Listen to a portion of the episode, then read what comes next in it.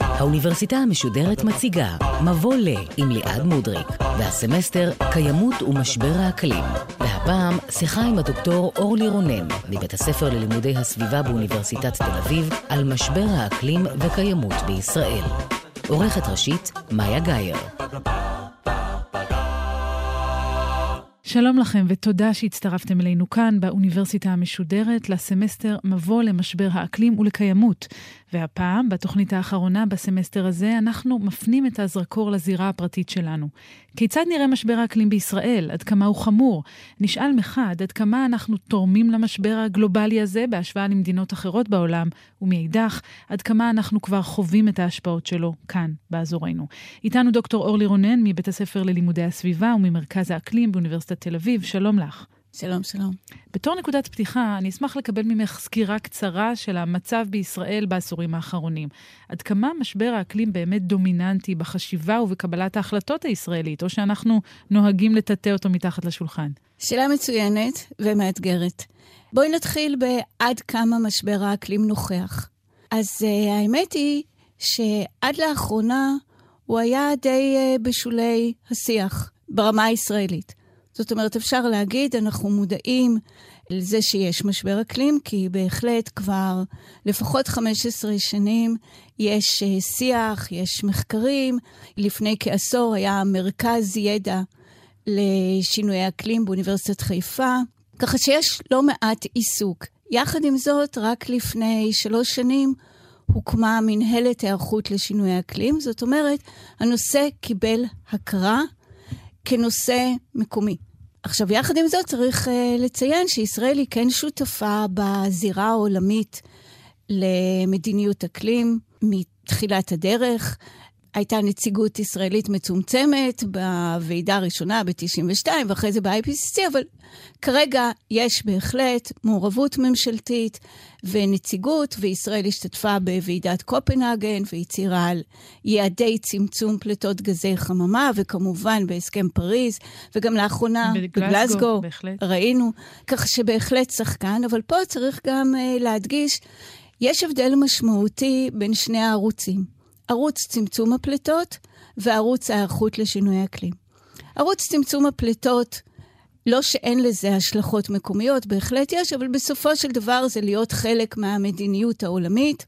אבל ההתייחסות להיערכות שלנו כאן, לנוכח ההשפעות עלינו עכשיו, עוד עשר שנים, עוד עשרים שנה, הייתה הרבה הרבה יותר מצומצמת. בעצם באיזשהו מקום אפשר להגיד שתפיסת הסיכון שלנו לגבי שינוי אקלים הייתה כמשהו שפחות רלוונטי לנו. יגיע... היינו עסוקים בסיכונים אחרים, את אומרת. ועדיין. וזאת נקודה קריטית גם להבנה של איך להתייחס לשינוי אקלים, ואנחנו מתמודדים, כשאני אומרת אנחנו, אנשים שמתעסקים באקלים, אנחנו מתמודדים עם זה לאורך השנים. כי בסופו של דבר, כשאת נמצאת סביב שולחן הדיון, אומרים לך, אוקיי, אז מה לעשות? יש לנו איומים מעזה, יש לנו איומים מסוריה, ואת אומרת לנו שאולי עוד כך וכך שנים יהיה לנו איום מאוד מאוד גדול. איך אנחנו מתייחסים לזה? ולכן יש היום גם אה, שאלה של הכרזת מצב חירום. אז קולגה קרוב ציין ממש לא מזמן בשיחה, איך אנחנו יכולים להכריז על מצב חירום בישראל כשאנחנו נמצאים במצב חירום כבר בערך 70 שנה. וזה באמת חלק מהדיון.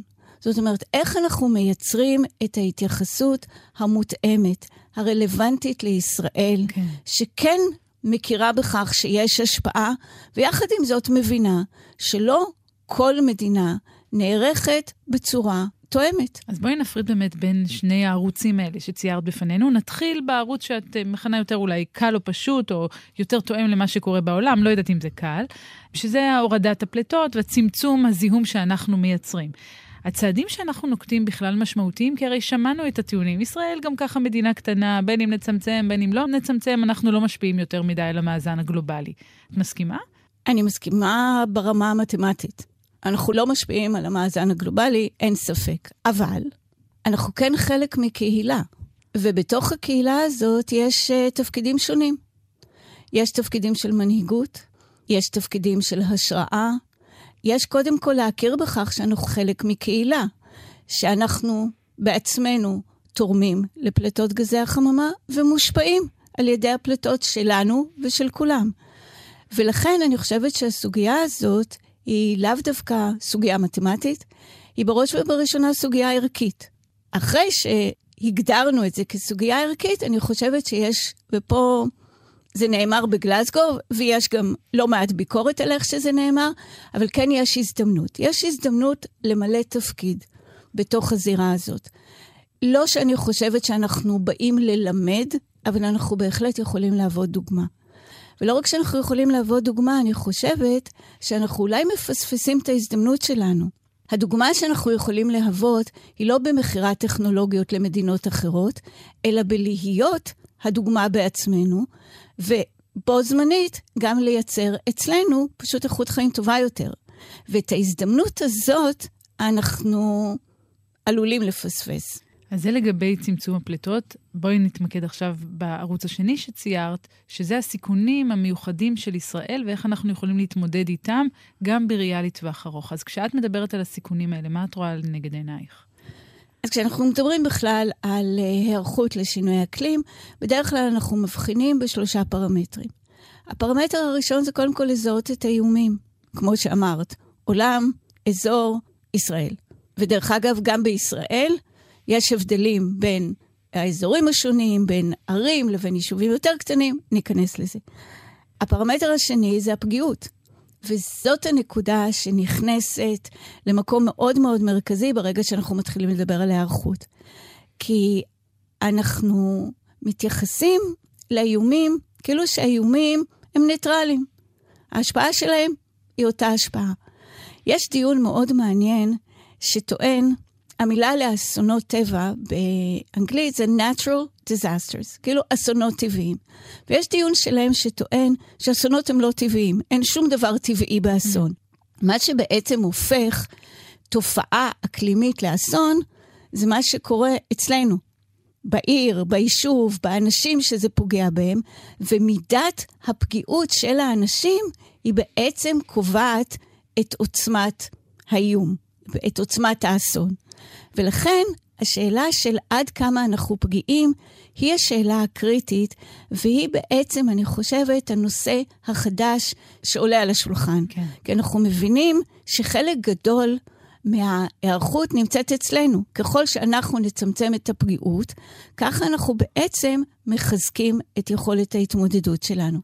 והפרמטר השלישי זה היערכות, משילות, מוכנות, כל מה שקשור לאיך אנחנו תופסים את הסיכון, איזה משאבים אנחנו מקצים ואיך אנחנו נערכים. כל אלה ביחד מייצרים את החוסן האקלימי של כל מי שנערך. אז איפה ישראל נמצאת על שלושת הפרמטרים האלה? ישראל נמצאת קודם כל במקום לא רע בכלל. דרך אגב, מבחינת שלושת הפרמטרים. זה טוב לשמוע. חכי. אה, לא, לא להתלהב, את אומרת. אוקיי. בדיוק. אנחנו נמצאים במקום יחסית יותר טוב מהשכנים שלנו, אבל יחד עם זאת חייבים לציין, הפגיעות שלנו ושל האזור היא הפגיעות של החוליה החלשה ביותר בשרשרת. ואנחנו נמצאים באזור של הרבה חוליות חלשות. אנחנו יכולים להשלות את עצמנו שאנחנו, ובאמת, לפי אינדקסים בינלאומיים, מדד ההיערכות שלנו הוא יחסית גבוה, הפגיעות שלנו יחסית ממש בסדר, אבל ברגע שהמצב של השכנים שלנו, ואנחנו ראינו את זה עם מלחמת האזרחים בסוריה, אנחנו יכולים להסתכל על התחזיות על uh, מצרים, על uh, שקיעה של אלכסנדריה, זאת אומרת, כל הדברים האלה ביחד מייצרים תוספת פגיעות לאזור שלנו וגם לנו. אז תסבירי, בואי נהפוך את זה למשהו ממשי. למה את מתייחסת? איום קונקרטי. אז קודם כל, בואו נדבר מהם האיומים האזוריים. כן. ובאמת, אה, לפני שנתיים, השירות המטאורולוגי ממש הוציא בסיס לתרחיש ייחוס לשינוי אקלים, שדיבר בעיקר על אה, עלייה בטמפרטורות ושינויים במשקעים.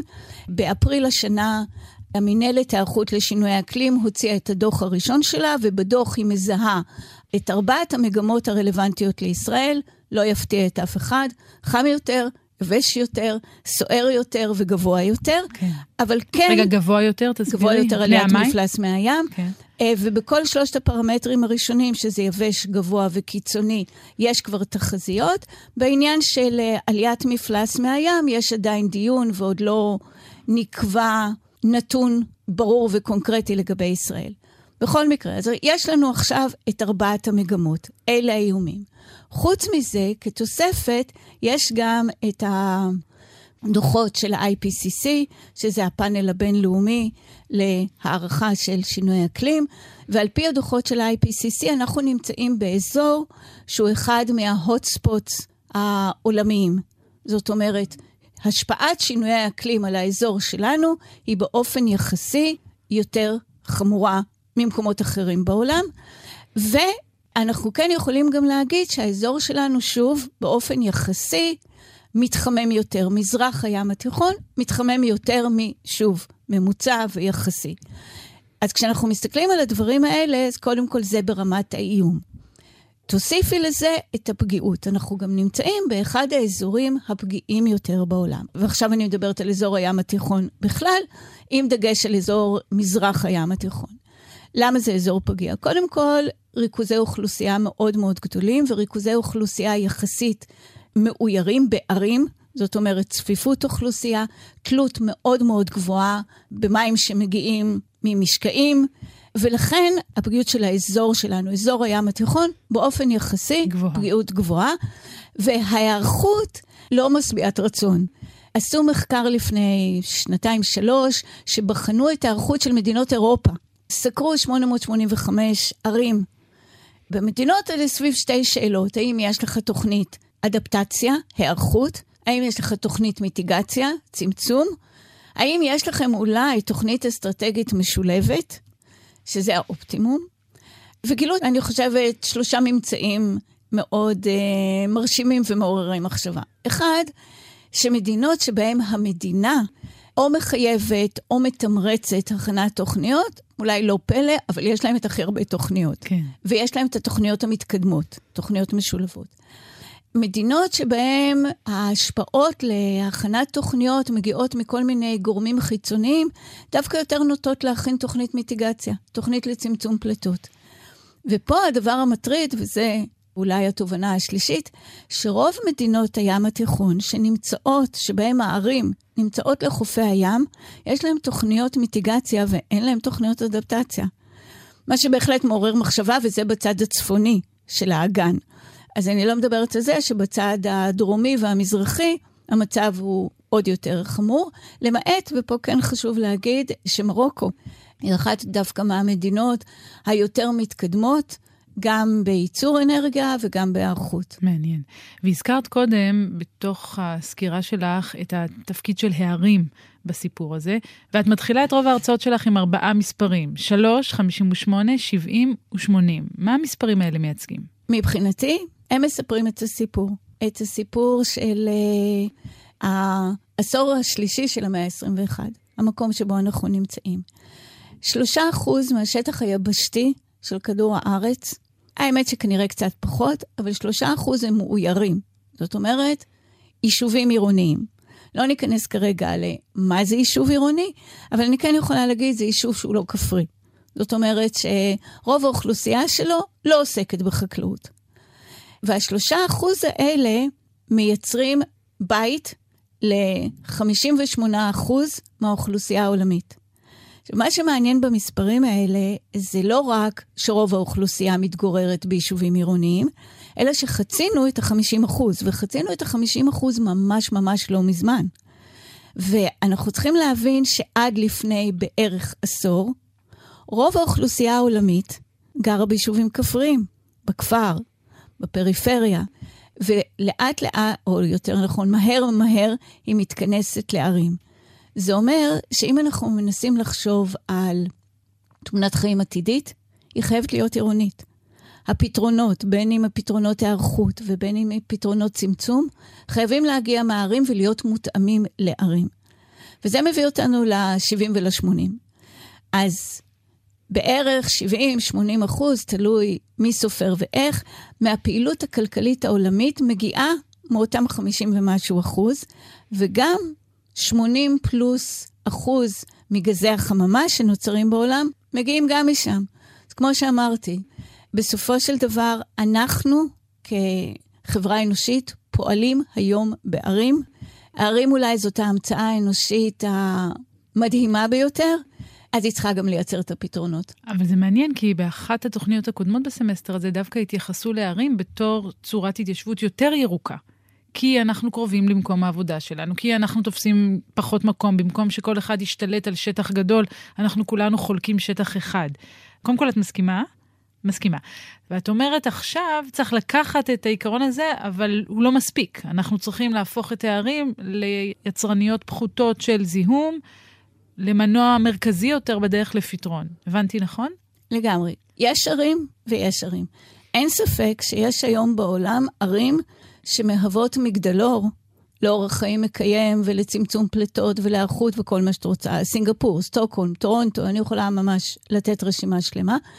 ולעומת זאת, יש ערים שהן מציגות בדיוק את הצד ההפוך, שהן מאוד מאוד מפורברות, למשל. זאת אומרת, כלומר, עם הרבה פרברים. פרברים מפה, מפה עד להודעה חדשה. שמה זה אומר? זה אומר שאפשר פחות להשתמש בתחבורה ציבורית, גם אם מאוד רוצים.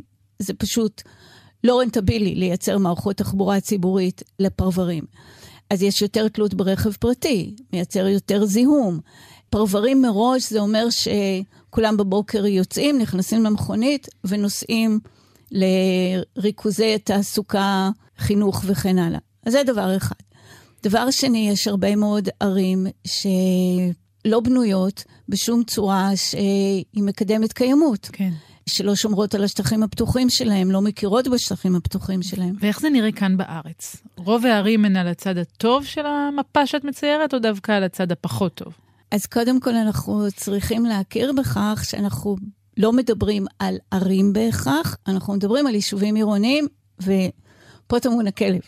זאת אומרת, אם באמת היינו מדברים על הערים הגדולות בישראל, אז הנתונים בהחלט יכולים להראות לפחות בחלק מהערים, שכן, הדברים האלה גם מתקיימים שם. יש תחבורה ציבורית, או יש פוטנציאל לתחבורה ציבורית, אנחנו יכולים להסתכל.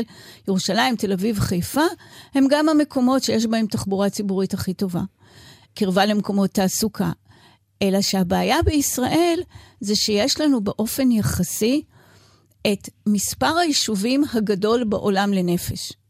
אנחנו על 250 ומשהו יישובים, אבל יחסית לאוכלוסייה של פלוס מינוס 8 מיליון, זה הרבה מאוד יישובים. ומה זה אומר? זה אומר שיש הרבה מאוד יישובים קטנים. כן. עכשיו, יישובים קטנים, אנחנו יכולים לקרוא להם ערים, או מועצות מקומיות, אבל בסופו של דבר זה סוג של פרברים. כן. ואז הם גם מתנהגים כפרברים. אין בהם מקומות תעסוקה, ושוב, את אותו סינדרום של תלות ברכב פרטי, חוסר יכולת וגם חולשה. זאת אומרת, חלק גדול מהיישובים הקטנים הם גם יישובים שהם חלשים, שמקורות ההכנסה שלהם מאוד מצומצמים, ואז גם היכולת שלהם לספק שירותים, שירותי סביבה, פיקוח, ניטור, להיערך לשינוי אקלים, היא הרבה הרבה יותר מוגבלת ומצומצמת. אז מה, צריך לעבור למטרופולין במקום הרבה יישובים עירוניים קטנים? לא צריך לעבור למטרופולין, המטרופולין כאן. צריך, uh, צריך אולי לאפשר לו רמת שלטון. כלומר? אין לנו בישראל רמת שלטון ביניים. יש לנו שלטון מרכזי ויש לנו שלטון מקומי. אין לנו למעשה שלטון אזורי. שלטון שיכול לייצר מערכת משילותית שיכולה להתייחס גם למרחב הגיאוגרפי.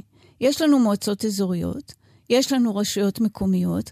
מועצות אזוריות לעתים יכולות להכיל בתוכן יישובים פסאודו-עירוניים, או יישובים קטנים ורשויות מקומיות, אבל אין להם שום מסגרת שלטונית משותפת. עכשיו, הבעיה הזאת זו בעיה מוכרת. ובאמת, לאחרונה משרד הפנים יצר מודל חדש של אשכולות, שבעצם מחבר רשויות מקומיות סמוכות תחת איזושהי מסגרת מארגנת. אבל זה בינתיים מסגרת ניהולית, זה עוד לא מסגרת משילות. אבל ישראל כל כך קטנה, היא באמת צריכה כאלה איים של משילות בתוכה? זו שאלה טובה, אבל אנחנו רואים את זה. זאת אומרת, האיים האלה קיימים. יש מטרופולין תל אביב, יש מטרופולין ירושלים, יש מטרופולין באר שבע, חיפה, מדברים עכשיו על מטרופולין אשקלון. זאת אומרת, אז קודם כל, הרמה הזאת קיימת. השאלה שאנחנו צריכים להעלות זה מה חסר. אז למשל, אנחנו כן יכולים לראות בנושאים כמו תחבורה. מאוד חסרה הרמה התת-ממשלתית, אזורית פלוס, הרמה המטרופולינית. אנחנו יכולים לראות את זה למשל בפסולת. אז זה נכון שהקימו איגודי פסולת, והאיגודים האלה נותנים שירותים למקבץ של רשויות. אבל תארי לך שכל הדברים האלה שנעשים בצורה נקודתית, היו מאוגדים לאיזושהי מסגרת, לאיזשהו מנגנון משותף, שיודע להסתכל על הרמה המרחבית, ויכול לתת פתרונות בלי לטשטש כן. את הייחודיות ואת הסמכות של כל אחד מהערים שנמצאות בתוך המקבץ הזה. הזכרת קודם ערים שהגדרת כמאוד ירוקות, מובילות סוג של מהפכה חברתית. איך נראית עיר אידיאלית מבחינה סביבתית? אני לא יודעת אם יש עיר אידיאלית מבחינה סביבתית, אני חושבת שצריכה להיות בראש ובראשונה עיר אידיאלית מבחינה אנושית. וכשעיר תהיה אידיאלית מבחינה אנושית, אני אטען, ואני לא לבד בזה, שהיא בעצם תייצר גם סביבה ראויה ותעסוקה ראויה וכל מה שכרוך בזה. ופה אני חייבת להתייחס לאחד האנשים שאני יותר מעריכה ומוקירה, שלצערנו נפטר לפני כחצי שנה, חיימי לרנר, שהיה ראש עיריית קוריטיבה, עיר בדרום ברזיל, ובאמת נחשב אחד מהמנהיגים המובילים של הקיימות העירונית, אם לא הממציא של הקיימות העירונית. והוא אמר דבר אחד פשוט. הוא אמר שעיר צריכה להיות טובה לכלל האנשים שגרים בה, כשהיא תדע לעמוד בשלושה כללים. כלל אחד זה לגור קרוב למקום התעסוקה. כלל שני זה להפריד פסולת. וכלל שלישי זה לספק שטחים פתוחים. ברגע שיש את שלושת העקרונות האלה, העיר היא בהחלט עיר שטוב לחיות בה. אז תרשי לי רגע לאמץ אבל נקודת מבט יותר אינדיבידואליסטית. שטחים פתוחים, מעולה. לגור קרוב למקום העבודה, קניתי. למה להפריד פסולת זה יותר טוב לי מבחינה אישית? זו שאלה מצוינת. קודם כל, להפריד פסולת זה אחד מהמהלכים החשובים לאיכות הסביבה העירונית. עכשיו, למה זה כל כך חשוב להפריד פסולת ברמת הפרט, ועל זה יש דיונים מפה עד להודעה חדשה, וזה לאו דווקא תורה מסיני בדיוק ככה. אבל אני חושבת שמה שמשמעותי במה שהוא אומר, זה לאו דווקא הסוגיה של הפסולת. זה הנושא של האחריות האזרחית למה שקורה במרחב הציבורי שלך. קוריטיבה בוחרת שזה יהיה בפסולת, ובמקום אחר בוחרים שזה יהיה ניידות וויתור על הרכב הפרטי ומעבר לאופניים, ובמקום אחר חושבים שזה צריך להיות בגינות קהילתיות. אין בעיה. אבל הנקודה היא שמרחב עירוני פועל כשאנחנו כולנו שותפים לא רק בשימוש בו, אלא גם בלקיחת האחריות עליו. אני חוזרת לסקירה שעשית לנו קודם עם שלושת הגורמים שמשפיעים על הסיכונים באזור שאנחנו חיות בו או חיים בו. אני מניחה שזה לא הדבר היחיד. אני חושבת למשל על כל מיני אסונות או מצבי קיצון אקלימיים, ואת ממש עוסקת גם בתחום הזה. בשנים האחרונות נדמה כאילו הדבר הזה הולך ועולה, גם במודעות שלנו וגם בהסתברות שהוא יתרחש. אז איך אה, ישראל, הערים ולא רק הערים, אמורות להיערך לסיכונים הללו? ביחד. זה לא ערים לחוד וזה לא מדינה לחוד, אלא זה ביצירת שותפות ומערכות תומכות. ובאמת, באותו דוח שהזכרתי, של אה, מנהלת ההיערכות לשינויי אקלים, יש שתי המלצות מרכזיות. המלצה הראשונה זה שישראל תכיר בשינויי אקלים כאיום קיומי. וההמלצה השנייה זה שההיערכות של ישראל תלויה בהיערכות של הרשויות המקומיות. ואני חושבת שזה בעצם משקף בדיוק את הדבר הזה. הרשויות המקומיות הן באיזשהו מקום ה-first responders, המגיבות הראשונות וגם הנפגעות הראשונות. ראינו את זה בקורונה. ולכן צריך לדאוג לכך שיהיה להם את היכולות להיערך. עכשיו, מה זה יכולות להיערך? או, oh, זו מה שרציתי לשאול. יכולות להיערך זה, בתחילת הדרך, קודם כל הכרה בכך שיש סיכון. הסבר מהו הסיכון, מתן כלים להבנת הסיכון, והנחיות, תקציבים, תמיכה בצמצום הסיכון. עכשיו, יש הרבה דרכים לצמצם את הסיכונים. אם אנחנו מסתכלים למשל על העלייה באיומי שריפות, אז אנחנו יודעים שאפשר לייצר אזורי חיץ, אפשר לאכוף את הצורך לייצר אזורי חיץ. אפשר לספק משאבים כדי לייצר אזורי חיץ. צריך לפצות את הגורמים שנפגעים מזה שמייצרים אזורי חיץ וכן הלאה, וזה ממש דוגמה אחת על קצה המזלג. הצפות, שיטפונות. כן, יהיה עלייה בהצפות, משתי סיבות. אחת, שכנראה יהיו יותר משקעים בבת אחת, שזה סותר את מה שאמרתי קודם, שיהיו פחות משקעים. אז באמת, אחד מהשינויים זה השינוי בדפוסי הגשמים. כן. במקום שהגשמים יהיו מפוזרים, הם מרוכזים עכשיו במטחים כבדים שאנחנו מתקשים להתמודד איתם. מתקשים להתמודד איתם מצד אחד, ומתקשים לשמר אותם מצד כן. שני, שזה האובדן הגדול. ואז, באמת, ככל שהעיר יותר מכוסה, בכבישים, בבטון, היא פחות מאפשרת השהיה וחלחול של המים, ולכן המים שוטפים את העיר וזורמים ונאבדים בים. אז אם העיר תדע לייצר יותר חלחול, פשוט בצורה הכי פשוטה, להשתמש בחומרים, למשל, מדרכות יכולות להיות מרוצפות בחומרים מחלחלים. אבל למה העיר ולא המדינה? רגע, שנייה, אנחנו תכף מגיעים למדינה. ובשביל שהעיר תעשה את זה, היא צריכה את ההנחיות מהמדינה. הבנתי. ואכן, באמת, ממש לאחרונה, מינהל התכנון הוציא הנחיות לניהול מי נגר, הנחיות מתקדמות, שבאמת מתייחסות לעלייה בכמות מי הנגר שהערים צריכות להתמודד איתם. והשותפות הזאת, זאת בדיוק הנקודה. ההכרה בכך שהערים הם בחזית, והתמיכה לאורך כל הדרך. משרד האנרגיה, משרד הגנת הסביבה ומשרד הפנים הקימו בשנה שעברה את המאיץ להיערכות לשינוי אקלים, שזה למעשה מעין אקסלרטור לרשויות, שמסייעות להם לפתח את התוכניות ההיערכות, ובשלב הבא גם יקצו משאבים כדי לממש את ההיערכות. ואחד המשאבים שמדברים עליו זה הקצאת תקן לכוח אדם כן. שינהל את ההיערכות. אגב, יש לנו סיפורי הצלחה בישראל? את יכולה לתת דוגמה למשהו כזה? אנחנו בתחילת הדרך, אבל אני כן יכולה לתת כמה דוגמאות אה, מהירות. בנושא אנרגיה, יש את אה, מערך האנרגיה המתחדשת של אה, אילת אילות, שיתוף פעולה בין המועצה האזורית אילות לבין עיריית אילת, שיכולים להגיע היום כבר לעצמאות אנרגטית. זאת אומרת, לייצר באנרגיות מתחדשות את האנרגיה שצורכים באילת ואילות. זה אחת הדוגמאות המובילות בישראל, ומה שייחודי בדוגמה הזאת, שזה באמת התחיל מיוזמה מקומית לחלוטין. שיתוף פעולה של מנהלת היחידה הסביבתית כן. עם ראש המועצה, חשיבה מחוץ לקופסה. אנחנו יכולים לראות בירושלים, גם בנושא של הרכבת הקלה וגם בנושא של שטחים פתוחים, אבל פה כשאנחנו מדברים על שטחים פתוחים בירושלים, ואין ספק שירושלים היא אחת הערים המובילות בהכרה בחשיבות השטחים הפתוחים, השמירה על השטחים הפתוחים שלה מעוגנת בתוכנית המתאר, אבל ממש לאחרונה יש אה, תוכניות שאושרו על שטחים פתוחים בעלי חשיבות, ואנחנו רואים את ה... הדיכוטומיה הזאת לאורך כל הדרך, כן. כמעט בכל דבר. מצד אחד, מהלכים יפים, מעוררי השראה, מצד שני, נסיגה של עשרה צעדים אחורה.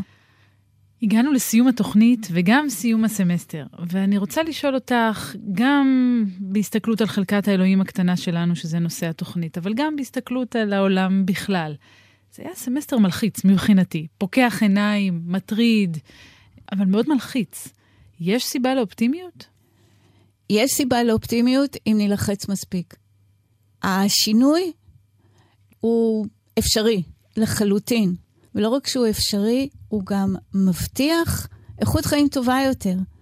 אבל הוא דורש בראש ובראשונה התגייסות פוליטית, וכדי שתהיה התגייסות פוליטית צריך את ההתגייסות של הציבור ואת הדחיפה, והוא גם דורש פתיחות מחשבתית, כי אנחנו כן נקרא לשנות הרגלי התנהגות, אין מה לעשות. זה לשנות הרגלי התנהגות, זה לא בהכרח לוותר על דברים, כן. אבל זה בהחלט לשנות את המקום המאוד נוח שלנו למקום אחר. וזה האתגר הגדול, אבל זאת גם ההזדמנות הגדולה. רשמתי לפניי, נתחיל לעבוד על זה. אני רוצה מאוד להודות לך על השיחה הזאת, דוקטור אורלי רונן, תודה רבה. תודה לך, שמחתי.